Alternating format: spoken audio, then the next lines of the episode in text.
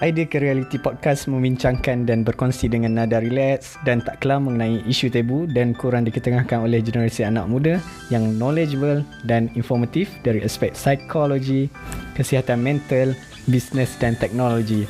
Hai, aku Asmi Rasli, host korang untuk podcast Idea ke Reality ingin tangkis ideologi provokatif Melayu Malas di samping memberikan anda input dan perspektif baru di dunia milenial ini. Make sure korang semua share kalau rasa title yang dibincangkan bermanfaat and kalau korang ada soalan boleh email dekat description yang tertera. Idea ke reality kita ubah persepsi community. Hello, so baru-baru ni aku nak cerita sikit pasal apa yang orang selalu cakap buat pala tau ni. Sebab apa yang aku tahu sebelum ni aku ada study beberapa story ataupun journal berkaitan dengan efek yang orang cakap. Dia ni buat peletau je. Orang panggil Dunning-Kruger effect. Jadi Dunning-Kruger effect ni apa dia? Dunning-Kruger effect ni adalah satu di mana seseorang tu tak kira lah siapa aku korang atau siapa-siapa yang rasa dia tahu dalam satu topik tu tapi sebenarnya dia tahu bahagian hujung ataupun the tip of iceberg. Okay. Apa yang Dr. Dunning dengan Dr. Kruger ni study adalah bila orang kata jurnal daripada tahun 1998 tak silap aku ataupun 1999 uh, menyatakan bahawa yang manusia ni bila bagi pendapat sebenarnya dia overestimate apa yang dia rasa dia tahu dalam projek tu so ada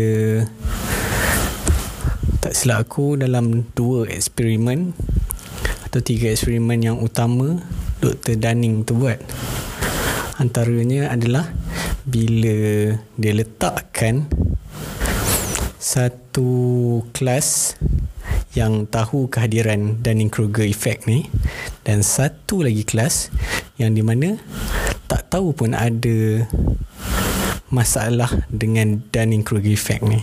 So, week pertama apa yang dua-dua kelas ni belajar adalah benda yang sama dan final week dalam 12 minggu dia kaji semula dia tanya balik apa yang pelajar tahu dan mereka dapati orang yang sedar dengan kehadiran Kruger effect ni akan tidak overestimate ataupun tidak overvalue apa yang mereka tahu. Kat sini kita boleh tahu kalau contoh cerita hantu Kak Lima kita nampak karakter-karakter orang Malaysia yang ada dalam cerita tu menggambarkan macam mana sebenarnya orang palatau ataupun Dunning-Kruger effect ni memang ada sekeliling kita kalau tak ada tu aku rasa mungkin boleh check diri sendiri lah so antara apa yang aku cakap tu ialah uh, kita kena lebih utamakan ataupun sentiasa belajar dan praktis untuk tahu apa topik yang kita nak ceritakan bukan sekadar kalau budaya sekarang ni suka baca tajuk and then terus keluarkan pendapat. Aku ambil contoh macam dekat Twitter lah. Twitter ni satu masalah social media yang mana dia ada hak kebebasan untuk kita bersuara ataupun kita type apa yang kita rasa kita nak. Tapi sebenarnya banyak pro and cons yang aku boleh ceritakan tapi untuk tajuk yang ataupun topik yang lain. Yang kedua kalau kita nak tahu kita berhadapan dengan masalah ni adalah kita kena ada check and balance. Di mana kalau kita tengok strategi macam mana kita tanya kawan-kawan kita aku ni buat pala tahu ke macam mana? Ha, selalu benda-benda macam ni adalah satu ability ataupun kebolehan untuk kita tahu. Yang terakhir aku rasa tanya soalan tu pada diri sendiri. Bagi contoh, aku nak terang kat orang apa benda masalah tu. Tanya pada diri sendiri, adakah aku boleh terangkan kepada budak yang berumur 6 tahun supaya dia faham sebab ada satu isu ni sebenarnya kita nak terang sesuatu pada orang tapi kalau kita tak boleh terangkan secara mudah ataupun simple form untuk untuk sesuatu tajuk atau topik itu sebenarnya kita tak faham lagi tajuk tu.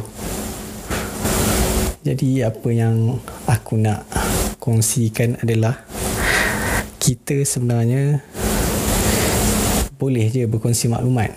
Cuma dalam Dunning-Kruger effect ni adalah kebolehan ataupun kekuatan kognitif dekat otak kita tu sebenarnya dia tak sedar pun yang kita tak tahu benda tu. Ha, dalam ayat mudahnya kita tak tahu apa yang kita tak tahu.